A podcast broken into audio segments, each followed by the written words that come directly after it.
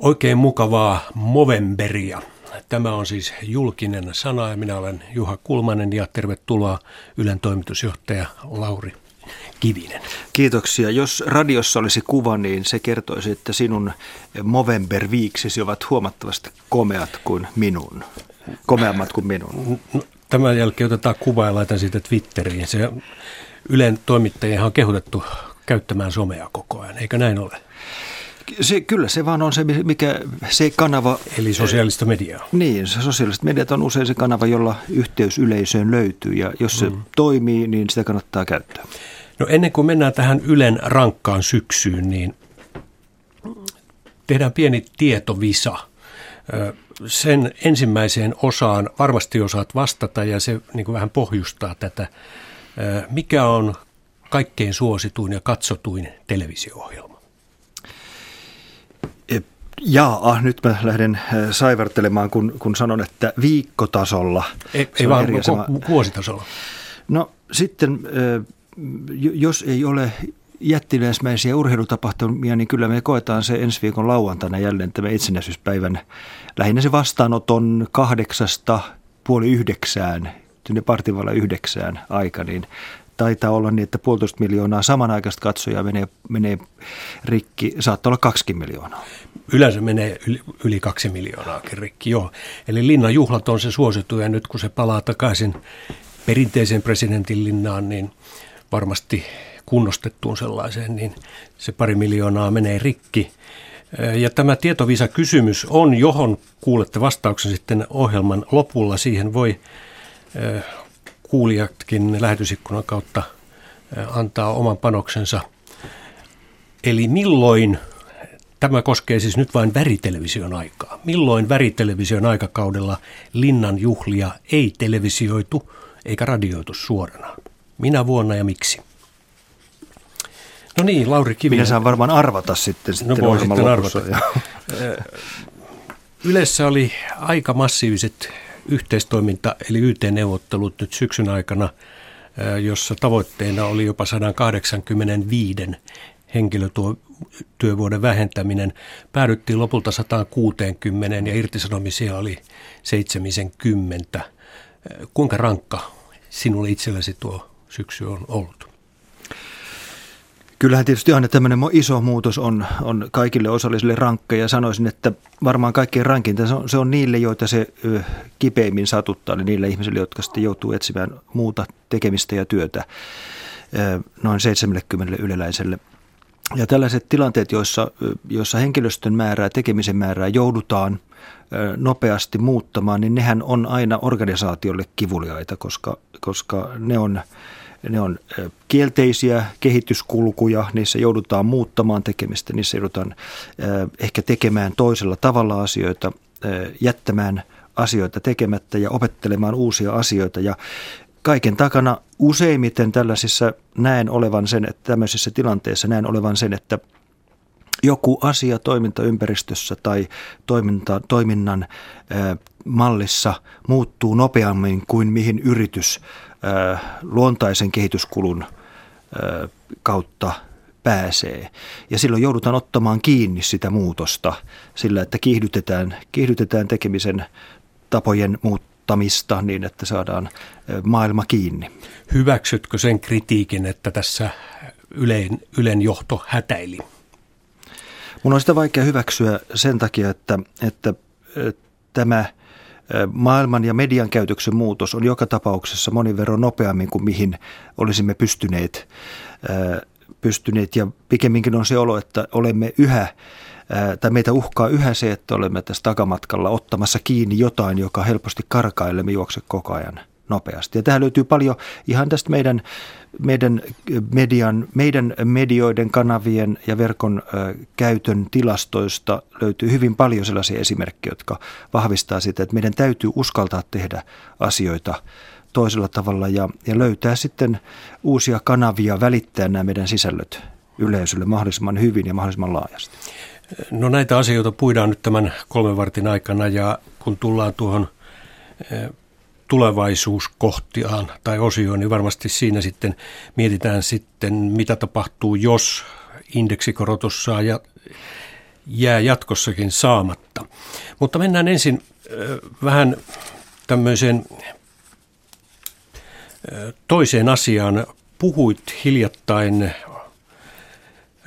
sananvapaudesta ja sananvapauden suuresta vastuusta Portaania 175-vuotisjuhlalla juhlassa ja sanoit, että medialla on suuri vastuu toimia tasapuolisesti ja riippumattomasti, olla luja, mutta reilu kaikkia kohtaan. Pystyykö Yle tähän? Ehdottomasti Ylen täytyy pystyä tähän ja mielestäni Yle siihen pystyy, Ylen täytyy pystyä tähän tässä meidän tilanteessamme Ylen täytyy pystyä siihen tänä iltana, kun puoluejohtajat kello 21.05 ovat TV1 vaalien välissä tentissä. Ja Yle, Ylen täytyy pystyä siihen joka päivä niin, että kansalaisilla on se luottamus Ylen toimintaan, jonka, jonka, jota he meiltä odottavat.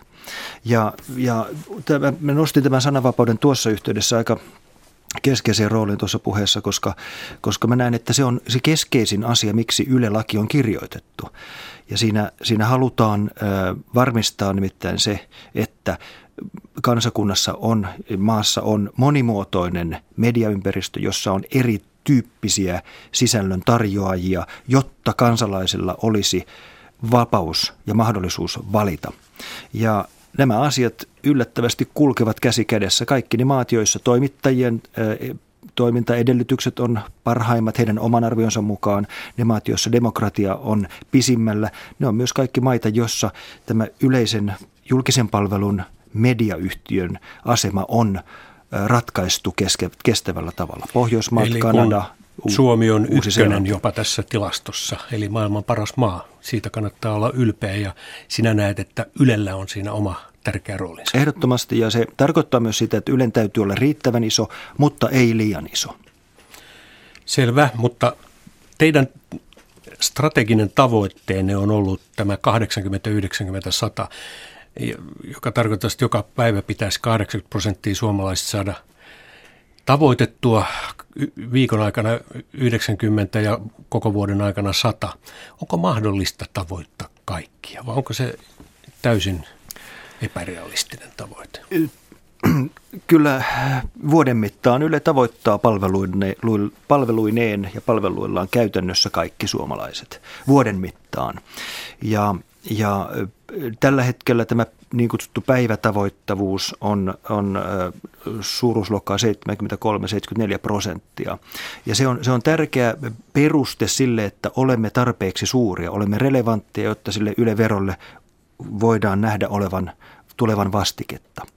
Ja nämä korkeat luvut, se, että tämän, päivätavoittavuuden rimaksi ja, ja kunnianhimoiseksi tavoitteeksi on asetettu 80 prosenttia. Se ei ole mitenkään mahdoton. Esimerkiksi Norjassa se, se ylittyy reippaasti. Norjassa suuruusluokka on 85 prosenttia, jonka NRK, Norjan yleisradioyhtiö, tavoittaa norjalaisista päivittäin – ja siinä täytyy sanoa kumarus tälle medialle, jossa nyt olemme, eli, eli radiolle. Radiolla on tässä merkittävä rooli tavoittaa laajasti kaikki kansalaiset.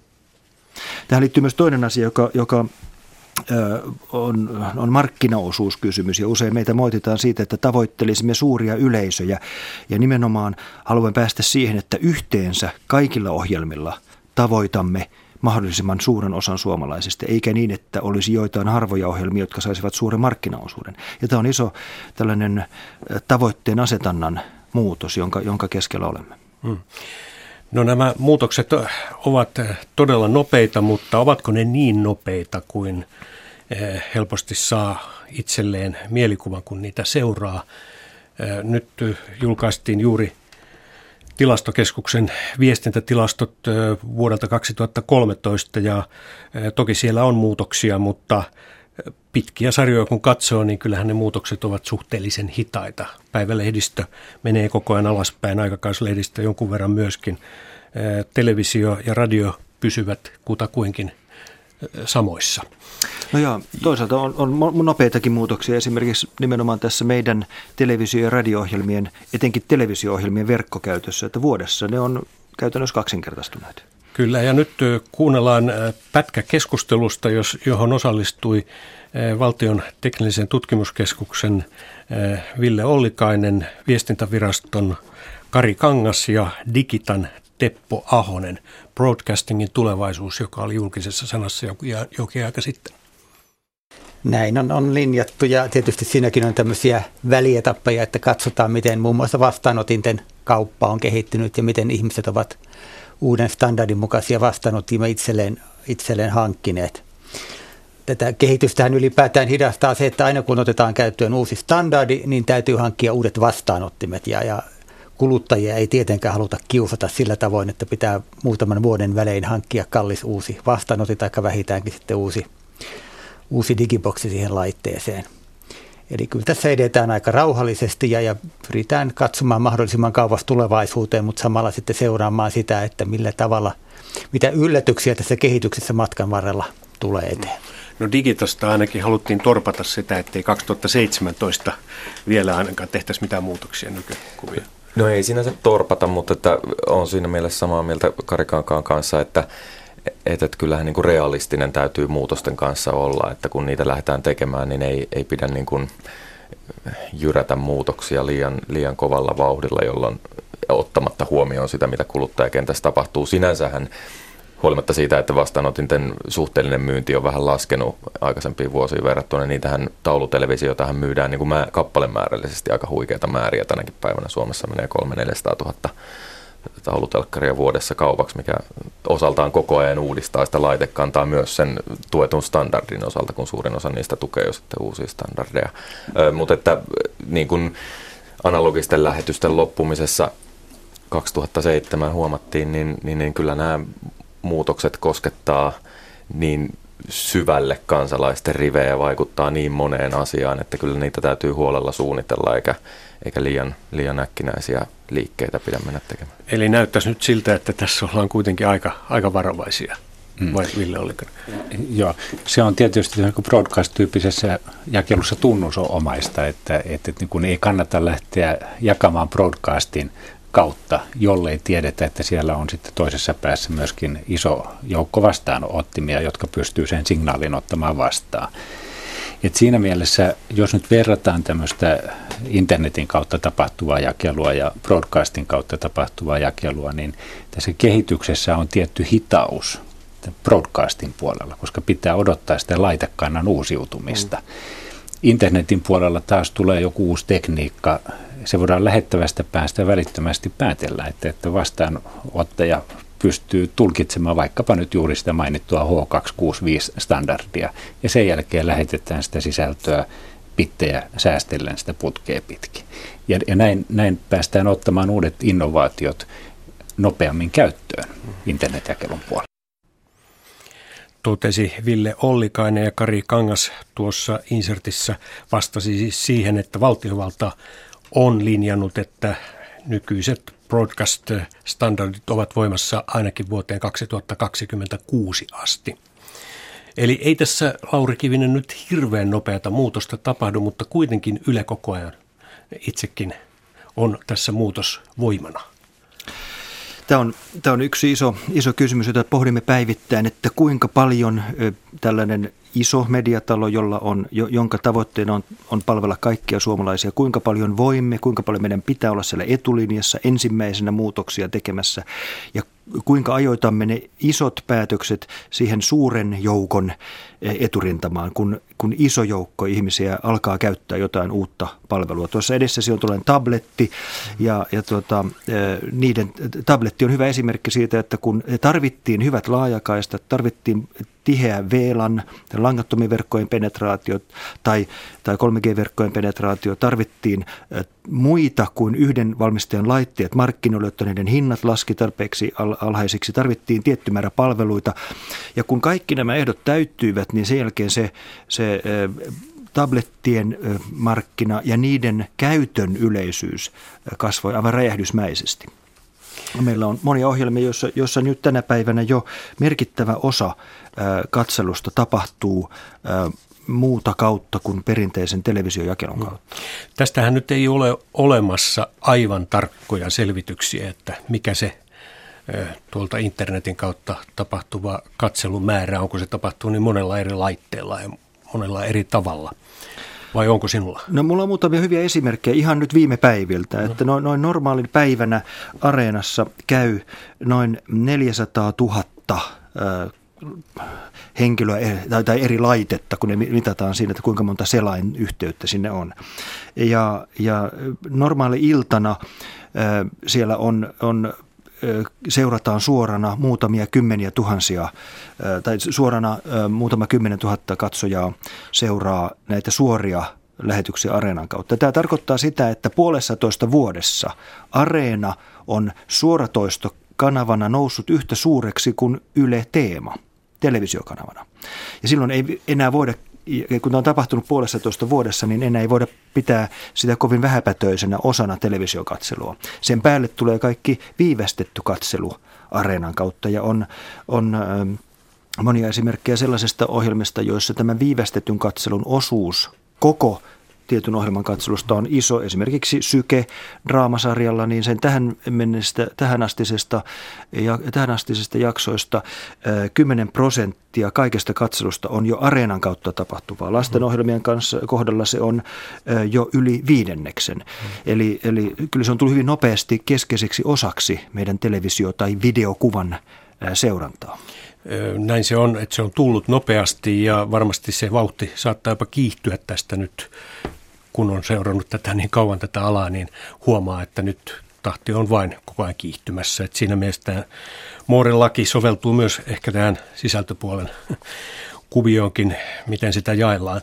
Mutta kuitenkin täytyy muistuttaa, että se perinteinen broadcasting on siellä vielä olemassa ja, ja siellä on ne suurimmat yleisöt. Se pitää ehdottomasti paikkansa, että ei voi se broadcastingin, eli tämän varsinaisen suoran televisiojakelun, kaapeli- ja antenniverkkojen ja satelliittiverkkojen kautta tapahtuvan televisiojakelun. Sen suuri etu on se, että, että yleisö on rajaton hmm. siinä mielessä, että yksi lisäkatsoja ei lisää kenenkään kustannuksia, hmm. kun taas verkossa jokainen lisäkatselija rasittaa sitä verkkoa. Mutta lähetysverkkoa. Tämä edellinen keskustelu järjesti viime vuonna juuri sen takia noiden asiantuntijoiden kanssa, kun oli jo ensimmäisiä laskelmia siitä, että tämä IP-jakelu per yleisö kustannus alkoi olla samaa luokkaa kuin broadcasting, että, että oltiin jo vedenjakajalla. Ja nyt, nyt viimeisimmät tiedot Yhdysvalloista tulee, että mobiilin kautta katsotaan jo enemmän TV-sisältöjä kuin perinteisten TV-vastaanottomien kautta. Nämä yhdysvaltalaiset luvut on aina, niihin pitää suhtautua tietyllä varauksella, kun siellä eletään tässä kaapelitelevisiomaailmassa, jossa, jossa on totuttu maksutelevisioon. Ostetaan maksupakettia, on tehty näin jo kymmeniä vuosia, joten indikoivaa se kyllä on meidänkin kehitykseen, niin. mutta ei ehkä ihan sinä sellaisenaan meille no, se, Viittasin aikaisemmin tähän tilastokeskuksen tuoreisiin viestintätilastoihin, niin se mikä täällä todella on niin kuin mm. sel, selkeä muutos on juuri, että maksu TV on tullut Suomeenkin. Että nyt jo television – katselusta 22 prosenttia on maksu-TV-katselua. Joo, kyllä. Ma- maksutelevisio ja sitten verkon kautta tarjottavat maksulliset televisiopalvelut, jos käyttää näin monimutkaista nimeä. Eli siis erilaiset ö, videopalvelut, joissa voi ohjelmia katsoa laillisesti, maksullisesti, mutta internetin kautta. Hmm. No nyt sitten, kun tämä tapahtuu näin voimallisesti, niin – on paljon puhuttu tästä netin neutraalisuudesta tai nettineutraliteetista. Siitä on EU-parlamenttikin keväällä äänesteli ja kun seuraa erilaisia alan toimijoita ja konsulttiyhtiöitä, niin vähän väliä sieltä tulee, tulee artikkeleita tätä koskien ja tämä tulee vain tämän merkitys kasvamaan. Järjestin siitäkin tässä keväällä tilaisuuden julkiseen sanaan, johon osallistui Petra Wikström, yhteiskuntasuurijohtaja MTV-mediasta, liikenne- ja viestintäministeriön ylijohtaja Juha-Pekka Ristola ja Fikomin toimitusjohtaja Reijo Vento.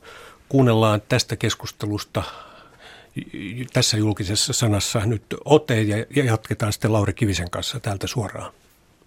Joo, mä olisin sen verran halunnut tässä vielä todeta, että todellinen uhkahan voi olla siinä, että meillä on erityyppisiä toimijoita. Meillä on sellaisia toimijoita, joilla ei ole omaa jakelua, eli ei omista omaa verkkoa, eli on vain nämä sisältöpalvelut. Ja sitten meillä on sellaisia toimijoita, joilla on niin kuin sekä että, että on sisältöpalvelu, mutta omistaa sen verkon. Ja silloin heillähän voisi olla semmoinen valta, että ne jollain lailla suosii niitä omia palvelujaan niiden muiden palvelujen rinnalla. Ja se on tärkeää niin kuin huolehtia siitä, että jos ollaan avoimessa internetissä eteenkin, niin siellä kaikki palvelut ovat samanvertaisia. Hmm. No nyt viittasin tuossa alussa jo New York Timesin kirjoitukseen, joka ilmestyi pari päivää sitten ja aika harvoin Yleisradion toimitusjohtajakaan pääsee haastateltavaksi New York Timesin juttuun, mutta nyt pääsi Lauri Kivinen nimittäin. Se johtuu siitä, että kun oli olympiakisat juuri Sotsissa, niin Ylen välittämät kisat sieltä niin saavuttivat 420 000 katsojaa suoraan näissä netin kautta välitettävissä ohjelmissa. Ja monet niistä oli tota, niin, älypuhelimien tai tablettien kautta katsottuna. Ja Kivinen sanoo, että nyt ollaan sillä rajoilla, että sinne alkaa syntyä mahdollisia pullonkauloja, koska tulee niin suuria yleisöjoukkoja jo mukaan. Ja tämä operaattori, joka sitten hoitaa tämän, niin se ei saisi olla millään tavalla määräämässä, että mitä sieltä sisältöä tulee. Ja tämä riski on koko ajan ö, olemassa sisällön välittäjien kannalta. Onko näin? Ristola. En lainkaan halua kiistää Lauri Kivisen asiantuntemusta tässä asiassa. Meillä onneksemme on kuitenkin jo toisenlaisia esimerkkejä niin täältä kotoa kuin maailmaltakin. On useita maailmanlaajuisia palveluntarjoajia, jotka kykenevät tarjoamaan samanaikaisia lähetyksiä useille miljoonille ihmisille. Esimerkkinä tapaus, jossa Felix Baumgarter hyppäsi ylhäältä alas. Tuo hyppy välitettiin YouTuben kautta samanaikaisesti kahdeksalle miljoonalle katsojalle, joten kyllä näitä uusia levitystapoja on olemassa. Eikä pullonkaulaa syntynyt. Pullonkauloja Koska... voi hetkittäin syntyä jo ihan siitä, että, että aina kun tulee kehittyneempi levytystapa, niin se voidaan hetkeksi hinnoitella korkeammaksi kuin ne muut vanhat tavat. Mutta näyttää siltä, että hyvin hinnoitellut tuotteille syntyy kilpailua varsin nopeasti. No Reis, onko näitä pullonkauloja? Pullonkauloja pystytään saamaan aikaiseksi, jos niin haluttaisiin, mutta tämä Suomen markkina, josta tässä on useamman kerran jo viitattu, onneksi poikkeaa aika huomattavasti monista muista maista. Niin kuin tässä jo viitattiin, niin, niin meillä moni operaattori on mukana myös muussa kuin siinä pelkässä bitin siirtämisessä. Ja, ja operaattoreiden kautta pystyy ostamaan erilaisia kanavapaketteja, vaikkapa nyt Maikkarin Totalia tai jotain mitä muuta tahansa ja siellä on Ylen kanavat. Se on sen operaattorinkin etu, että ne kanavat pystytään hyvätasoisina niille loppuasiakkaille välittämään. Ja sitä kautta sitä sellaista vastakkainasettelua kuin monessa muussa markkinassa on ollut, niin meillä ei, ei niin luon, sanotaanko luontevasti ei tule vastakkainasettelua. Ja toinen asia on se, että pakkausteknologia kehittyy hurjaa vauhtia. Siis silloin kun meillä ruvettiin keskustelemaan HD-kanavien tulemisesta suomalaiseen markkinaan, ja silloinhan lähtökohta oli se, että yksi HD-kanava vie 24 megabittiä – ja sitten kun se tuli toteutukseen, niin asiat olivatkin kehittyneet niin, että nyt hyvin usein ja yleisesti puhutaan kahdeksasta megasta ja jopa alhaisemmastakin nopeudesta.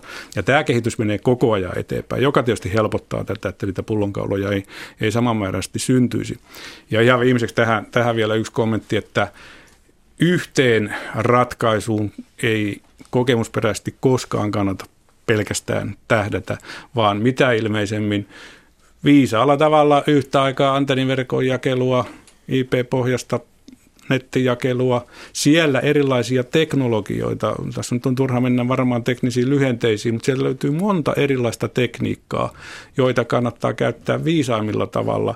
Osa on päästä päähän sieltä lähetyspisteistä kotiin meneviä, osa on siellä verkossa hyödynnettäviä. Näitä kun fiksulla tavalla yhdessä sovitulla tavalla tehdään, niin, niin pystytään välttämään pullonkaulut.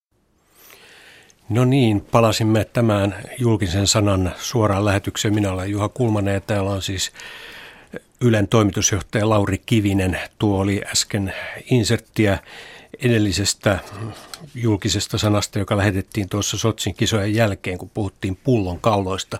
Haluatko Lauri jotain täsmentää, että oliko sinut ymmärretty oikein? No joo, kyllä mä tuota, olen myös teknouskovainen, että siis silloin Sotsin aikana ne pullonkaulat syntyi siitä, että oli yhtä, ne verkot eivät silloin kaikkialla Suomessa kestäneet sitä yhtäkkistä kiinnostusta, joka kohdistui äh, vielä sellaisen vuorokauden aikaan tähän sisältöön, kun ihmiset eivät olleet televisioiden ääressä, vaan esimerkiksi työpaikoillaan, jolloin työpaikkojen verkot eivät kestäneet sitä, että hyvin moni ryhtyy siellä katsomaan hiihdon loppuratkaisuja.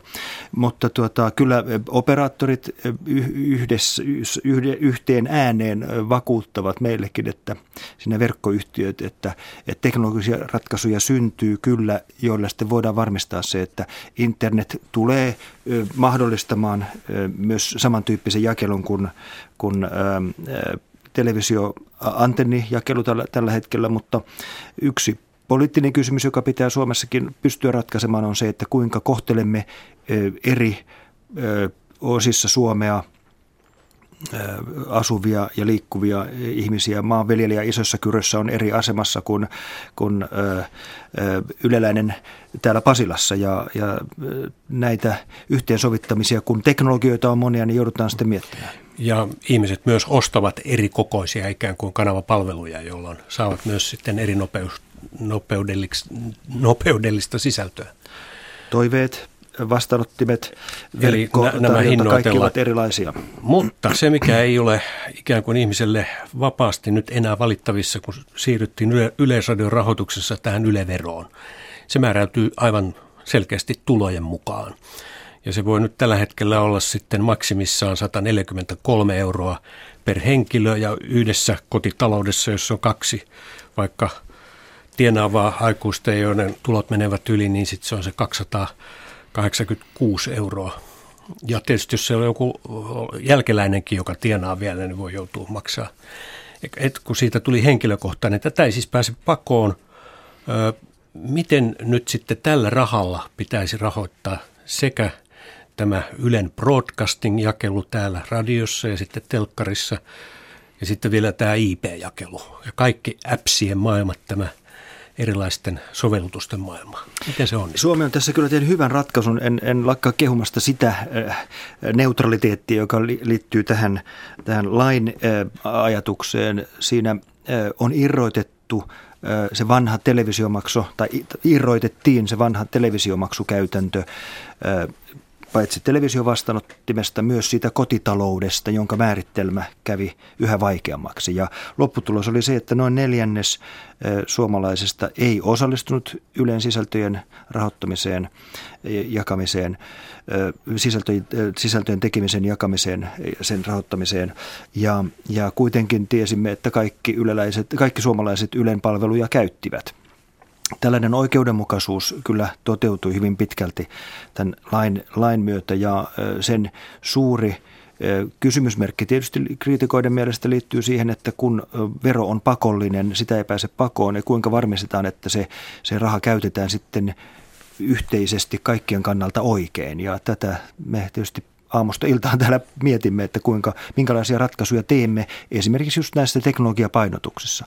Mutta siinä on taustalla tietysti se iso kehityskaari, että, van, että ajattelussa on pyritty siirtämään sitä lähtökohtaa tekniikasta sisältöön niin, että ei Ylen rahoitusta ei kerätä tietyn broadcast-toiminnan, yleisradion lähetystoiminnan rahoittamiseen, vaan siihen, että Yle tekee sisältöjä ja jakaa ne sitten mahdollisimman hyvin eri Mut, Mutta se jakaminen on kuitenkin iso kustannuserä joka rahoitetaan tästä yleverosta. Kyllä, se pitää paikkansa. Ja, ja nyt no. tavallaan olemme ehkä siinä samassa tilanteessa kuin silloin pitkään Yle oli, kun siirryttiin analogisista digitaalisiin lähetyksiin ja niitä lähetettiin rinnakkain.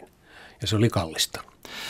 Tämä on tällä hetkellä... Nyt, nyt jaetaan tätä digitaalista broadcasting-jakelua ja sitten internetpohjaista jakelua ja tehdään erilaisia sovellutuksia sinne ja tänne. Kyllä, se on aina kallista, kun joudutaan tekemään rinnakkain eri tekniikoilla samaa asiaa. Esimerkiksi tällä hetkellä televisiokanavia jaetaan suureen osaan Suomea niin teräväpiirtotekniikalla kuin tällä nyky, valitsevalla nykystandardilla.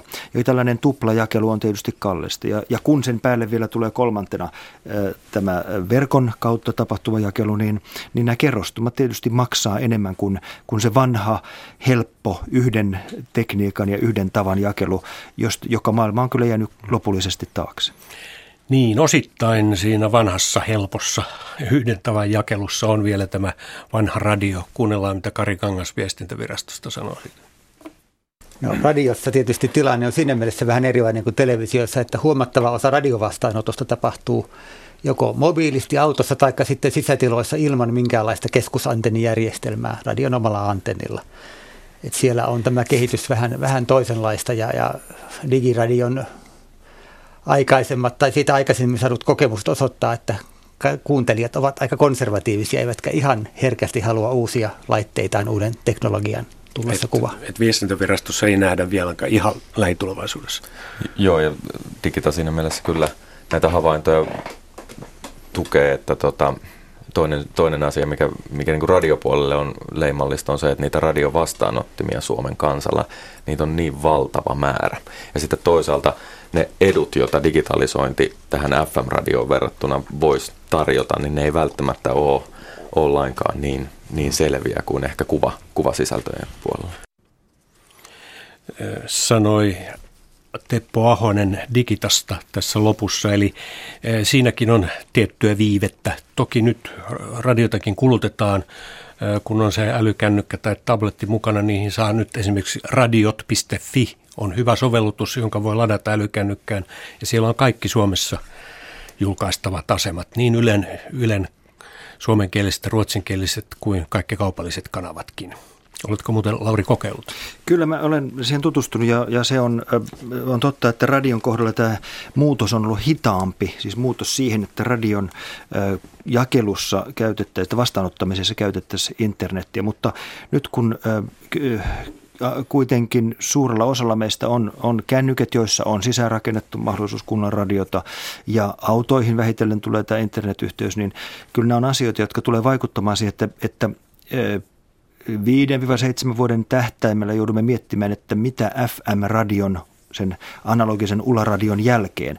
Tässä Suomi on poikkeus Euroopassa, eurooppalaisittain, koska monessa muussa maassa, eikä sen kauempana kuin Norjassa tai Ruotsissa, niin ollaan menossa jo digitaalisen radion standardiin, josta me olemme täällä päättäneet nyt ainakin toistaiseksi pidättyä. Niin että luotamme siihen, että, että tämä FM, nykyinen, nykyinen FM-radio toimii vielä niin pitkään, että voimme sitten tuossa seuraavan vuosikymmenen taitteessa miettiä, että mikä on se tekniikka, joka otetaan käyttöön sen jälkeen? Meneekö se internettiin ja tähän LTE- tai kolmeverkkoon, siis kännykkäverkkoihin, hmm. vai, vai rakennetaanko sitä varten joku oma jakeluverkkonsa? Aivan, se on auki, ja, mutta kuinka pian mahdollisesti siitä tulisi päätöksiä? Se muutos on, tapahtuu aikaisemmin television puolella, koska, koska televisiossa meidän koko kanavapalettimme, siis nyt en puhu vain yle, Yleisradiosta, vaan koko Suomen television kanavapaletti tulee uusiutumaan runsaan kahden vuoden kuluttua, vuoden 17 alussa, Suomi 100 vuotta hmm. Se oli se, mitä ja, Digita, eli Yleisradion entinen jakelutekniikka, joka nykyisin on australialaisessa omistuksessa, niin vähän ehkä pelkää, että heidän radio- ja TV-mastoilleen, jota on aikanaan Ylen lupamaksurahoilla ra- tuonne rakennettu, niin niiden käyttö vähenisi. Niin, Suomen on rakennettu monia muita verkkoja sen, sen jälkeen, kun nämä, nämä alkuperäiset TV- ja, ja radion jakeluverkot ja näitä muitakin verkkoja voitaisiin käyttää sitten tämän yleis, yleisradiotoiminnan ja televisio- ja radiojakelun ö, palveluksessa. Eli liputat verkkoneutraliteetin puolesta tässäkin. Ainakin, ainakin verkkokilpailu on ö, sinänsä hyvästä, että on erilaisia vaihtoehtoja, jotka voidaan sitten tilanteisiin sovittaa.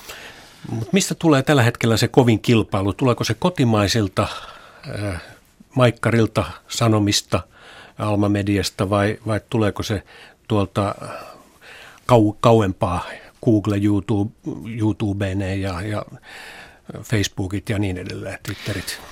Kyllä mä liputan tämän jälkimmäisen puolesta siinä kilpailussa. Että tai su- Netflix. Niin, suuri uhka suomalaiselle mediatoiminnalle ja nyt etenkin tietysti kaupallisille toimijoille on se, että, että meillä on, meillä, meille on rantautunut kansainvälinen kilpailu niin sisältöjen suhteen kuin sitten näiden liiketoimintamallien suhteen, niin että meillä Google ja Facebook yhteensä keräävät tänä vuonna Suomesta mainosrahaa yli 200 miljoonaa euroa, joka on, se on semmoinen neljän 4-5 maakuntalehden vuosibudjetin verran. Eli, eli sen verran mainosrahaa siirtyy Suomesta ulkomaille ilman, että tällä rahalla lisättäisiin sitten suomalaisen sisällön tekemistä. Ja kyllä monimuotoiselle medialle on tärkeää, että on niitä paikallisia sisältöjä ja sisältöjä, jotka on sovitettu sille yleisölle, joka niitä, joka niitä ää, kuuntelee, eikä ole vain sitten näitä globaaleja isoja sarjoja tai elokuvia.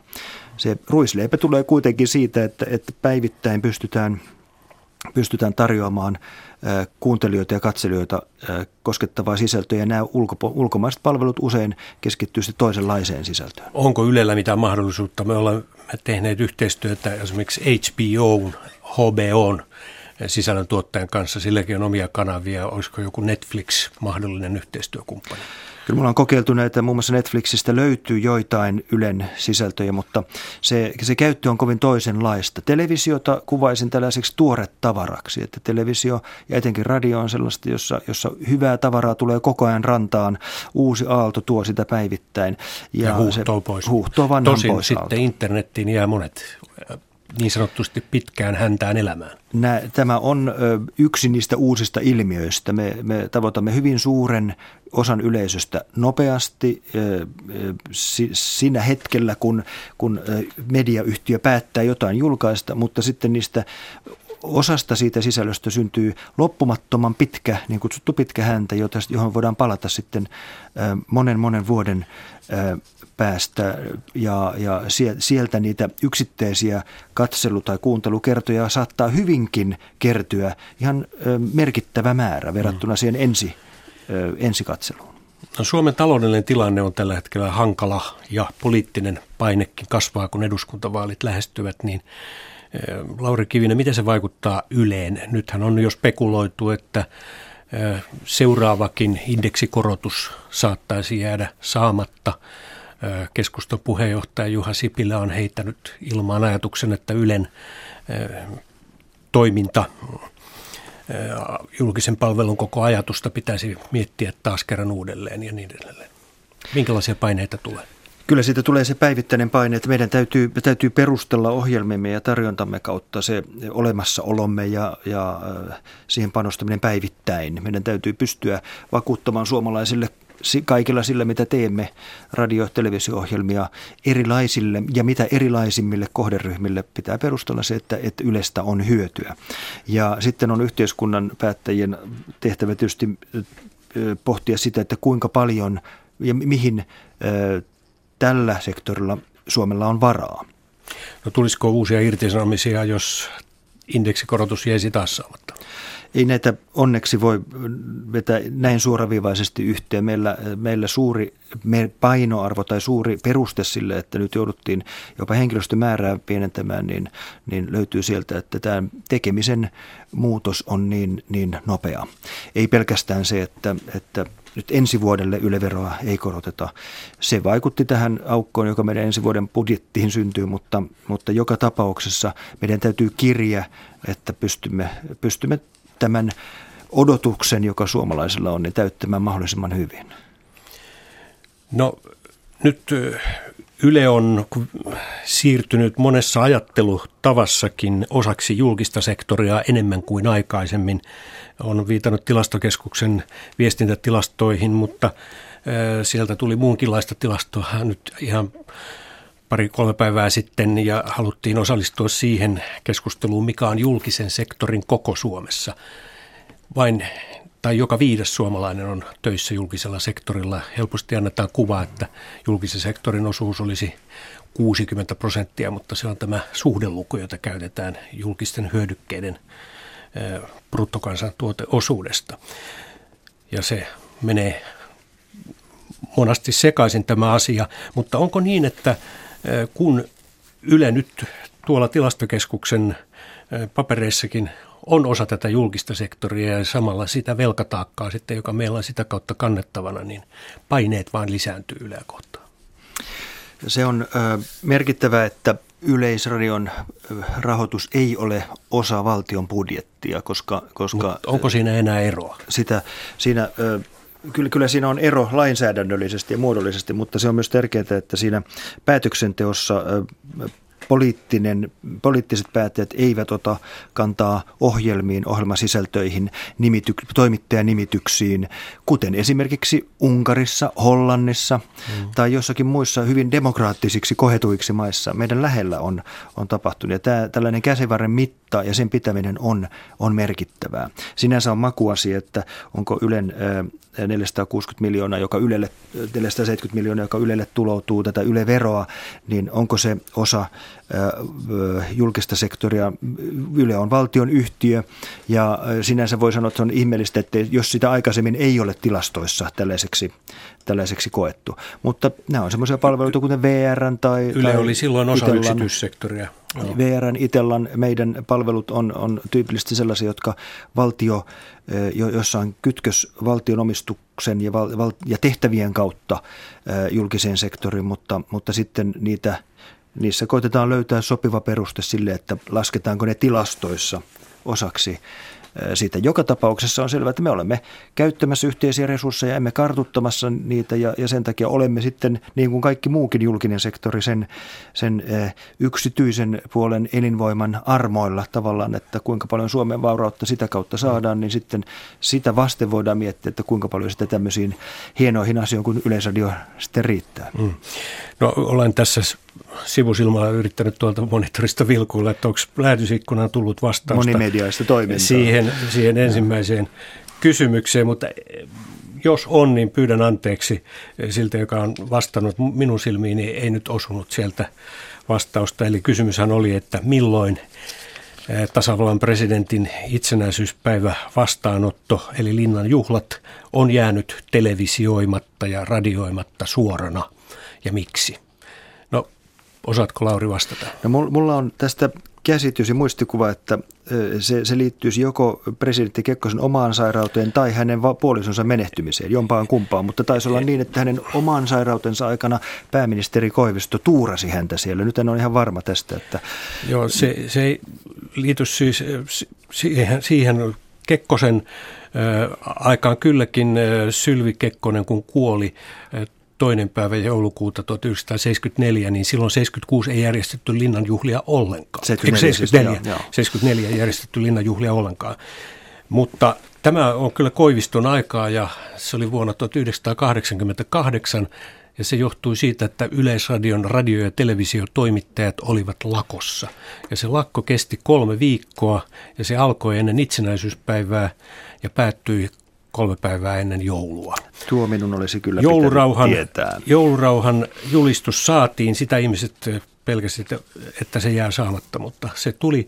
Mutta Maikkari sitten seuraavana päivänä teki tietysti koostelähetyksen linnan juhlista, niin kuin nykyäänkin. Mutta suorana niitä ei silloin välitetty.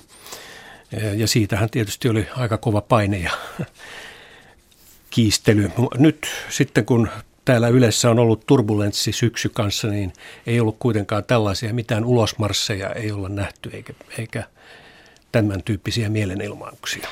No sopivan äh, Tuo oli muuten laillinen työehtotaistelu silloin niin. se vuonna 1988. Tämmöisiä kiperiä keskusteluja olla, ollaan kyllä käyty ja, ja ymmärrän täysin sitä, että, että paineista, paineita on ollut kovastikin ja, ja onneksi näistä on kuitenkin selvitty ilman mitään näkyvämpiä mielenilmaisuja ja, ja toivon tietysti, että näin on jatkossakin ja kyllä meidän, meidän, meille tärkeä tavoite on hoitaa tämäkin asia, nämä vaikeatkin leikkausasiat vastuullisesti, niin kuin kaikki muukin työ, mitä täällä teemme.